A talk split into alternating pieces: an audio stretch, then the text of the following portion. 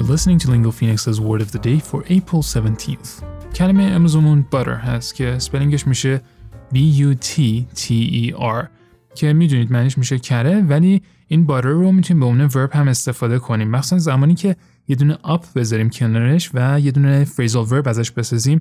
مثلا بگیم butter somebody up. To say nice things to someone so that they will do what you want. مثالش میتونه اینجوری باشه که بگیم Don't think you can butter me up that easily. یا اینکه بگیم A company wishing to influence the government must butter up both parties in the House and the Senate. مثال بعدیمون این شکلیه. You might be swayed by someone who butters you up with compliments or gifts in the upcoming weeks. مثال بعدیمون هم از Washington Post هستش و به این شکله. Clarkson buttered him up by further comparing his rasp to Kenny Rogers and Chris Stapleton.